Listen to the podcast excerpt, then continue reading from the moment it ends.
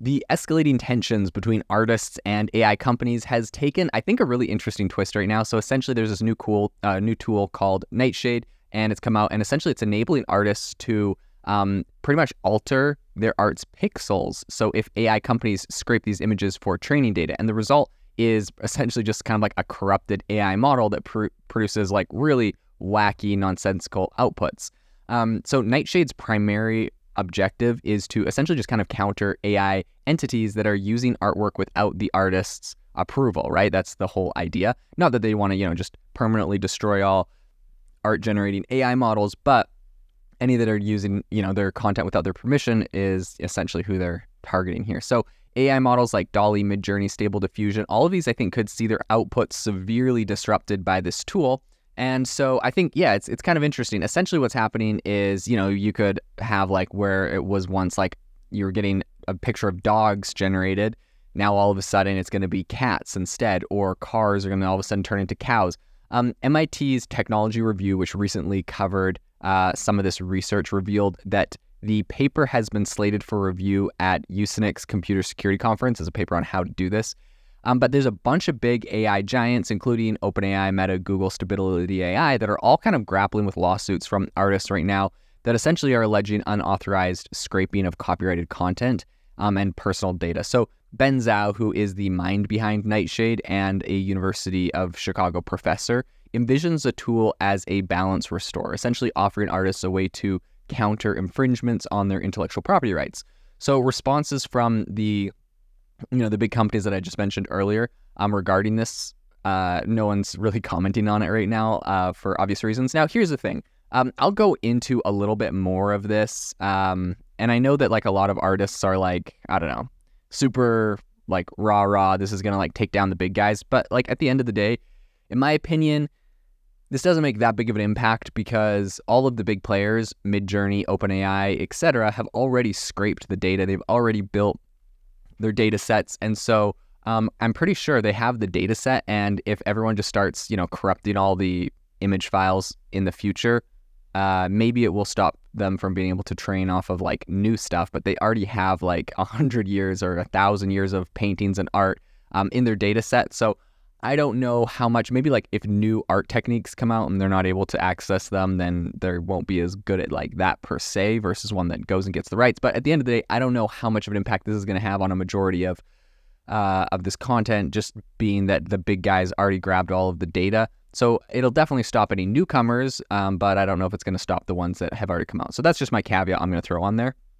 So kind of complementing this new software though it's nightshade it, there's another one called glaze which is also from zhao's team and essentially this is allowing artists to protect their unique styles from ai's algorithms. So glaze functions um, uh, essentially with nightshade but essentially is manipulating image pixels in ways that make it indiscernible to humans but it's wildly confusing to ai models. This is very interesting. So the image's pixels you won't even notice them when you look at this picture but to an AI model, it, it kind of wrecks what it's training on. So plans to merge Nightshade's capabilities into Glaze, uh, Glaze are underway. Additionally, artists will have the freedom to essentially decide whether to use Nightshade. Um, making the tool open source as Zhao's team intends, I think could kind of amplify its like how many people are using this thing.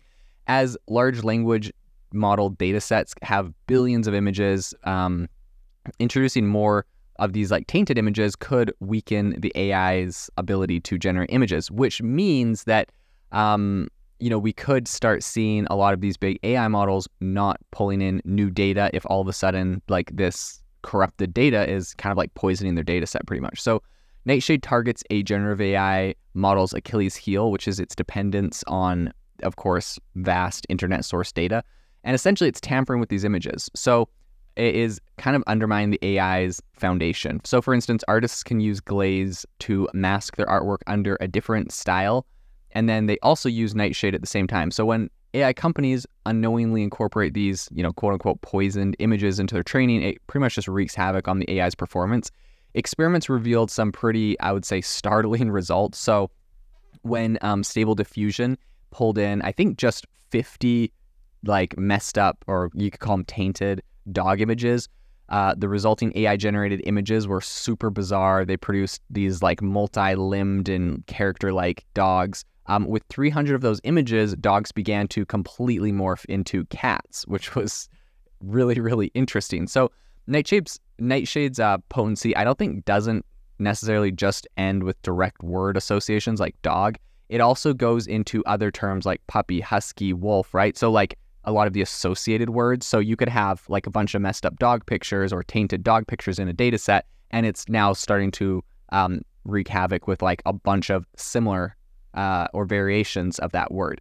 So, an AI um, essentially that's been exposed to these images could be misled across a, a bunch of different prompts, you know, dragon or Lord of the Rings castle. So, like you put these words in and it's completely producing the wrong thing. So, I think um, this is definitely a very interesting tool. Zhao acknowledges the potential misuse of data poisoning for nefarious ends. Um, of course, you know, like essentially sabotaging large language models is going to need like hundreds and thousands of corrupted images. Given their training on billions of samples, like you're going to need a, a, lot of these corrupted images in a data set to actually take it down. So, um, Vitaly Shmatikov, who is a Cornell University professor and AI security researcher, not associated with the project, but just emphasized the urgency of developing defenses. Um, he seems to applaud this whole project um, there's also someone named Gautam Kamath who from the University of Waterloo. Um, and he said that this is fantastic. It really looks like it's a bunch of academics and professors that are like really excited about this. Um, and I think one thing it definitely does do is highlight the vulnerabilities in these AI models. Um, so, you know, whether this project takes off or not, I think it's possible for someone to do this. And so I think it's important, honestly, even between big AI companies, putting out something like this to sabotage their competitors, building a moat by going and like, here's a great way to build a moat for OpenAI. They could go buy um, a um, hundred image websites, Unsplash, Shutterstock, whatever, right? Five, ten of them that are just big data sets. They run the software on them. Um, but when they use the data, they don't run it. But when they give it, but all their other competitors that are scraping it from the internet, um, do get it, and they could essentially cripple all their competitors. There's an interesting moat. So I think there's a lot of use cases, whether it's an AI company, whether it's a foreign adversary, like China doesn't want us to have as good technology as them, so they go and sabotage stuff. I think it just you know highlights a vulnerability, so it's important to be aware of. I think um, Yang of Columbia University essentially says that Nightshade could compel AI companies to better respect artists' rights, and it would possibly be leading to increased royalty payments.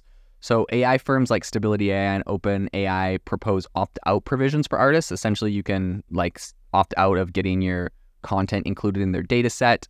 Um, a lot of people find this insufficient. Um, so for artists like Autumn Beverly, some you know random artist says that this is going to be awesome and and likes it. So in any case, a lot of people are for it. Uh, I haven't heard a lot of people against it necessarily. I haven't heard a lot of pushback on it. I don't think it's super common right now personally, I just think um, it'll be interesting to see what happens. I'm never for uh, shutting down a specific technology, and I will just call this a new technology. It highlights a vulnerability in platforms. I would rather this be coming out of you know some some universities in the United States that are trying to use it to get more royalties or whatever. Um, not because I, I agree with it necessarily, um, but because if it doesn't come out of if it doesn't come from here, it's going to come from China or North Korea or you know different AI models are going to use it to sabotage each other. So I'd rather at least everyone know about it and be a little bit more transparent.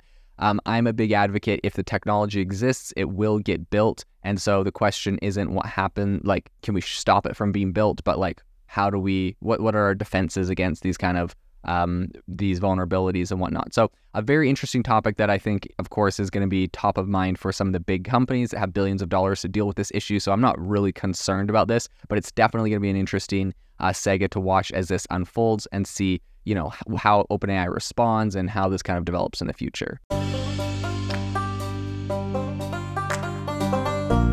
Thank you for listening to today's podcast episode, breaking down how AI is impacting your industry. Today's episode is sponsored by AIbox, a no code AI app builder and marketplace, which just launched a crowdfunding campaign.